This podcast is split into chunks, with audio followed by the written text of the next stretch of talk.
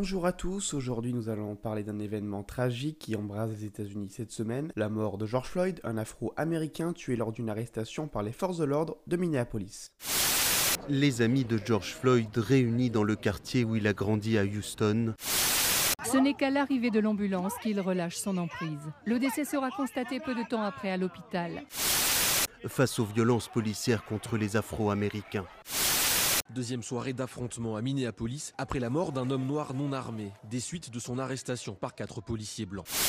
Tout a donc commencé lundi 25 lorsque George Floyd, un Américain de 46 ans, se fait arrêter à Minneapolis car il aurait utilisé un faux billet de 20 dollars. D'après une vidéo surveillance et celle de passants, l'homme n'opposait alors aucune résistance, il est pourtant mis à terre par la police et un des agents maintient son genou sur sa nuque. Celui-ci le supplie alors de retirer son genou car il ne peut plus respirer, des passants eux aussi crient aux policiers qu'il est en train de le tuer. Rien à faire, George Floyd décédera finalement des suites de cette arrestation. Ce genre de bavure policière est malheureusement fréquente aux États-Unis. Une étude réalisée l'année dernière par Fatal Encounter, un consortium de journalistes américains, révélait que les hommes afro-américains avaient 2,5 fois plus de chances d'être tués par la police que les hommes blancs. C'est donc dans ce contexte que des manifestations éclatent dans tout le pays et surtout à Minneapolis. Mardi, les quatre policiers ont été renvoyés mais laissés en liberté dans un premier temps. La famille de la victime et les manifestants réclamaient donc que ces hommes soient immédiatement incarcérés pour meurtre. C'est finalement seulement hier, 4 jours donc après l'interpellation mortelle, que le policier de 46 ans impliqué a été incarcéré par la police criminelle.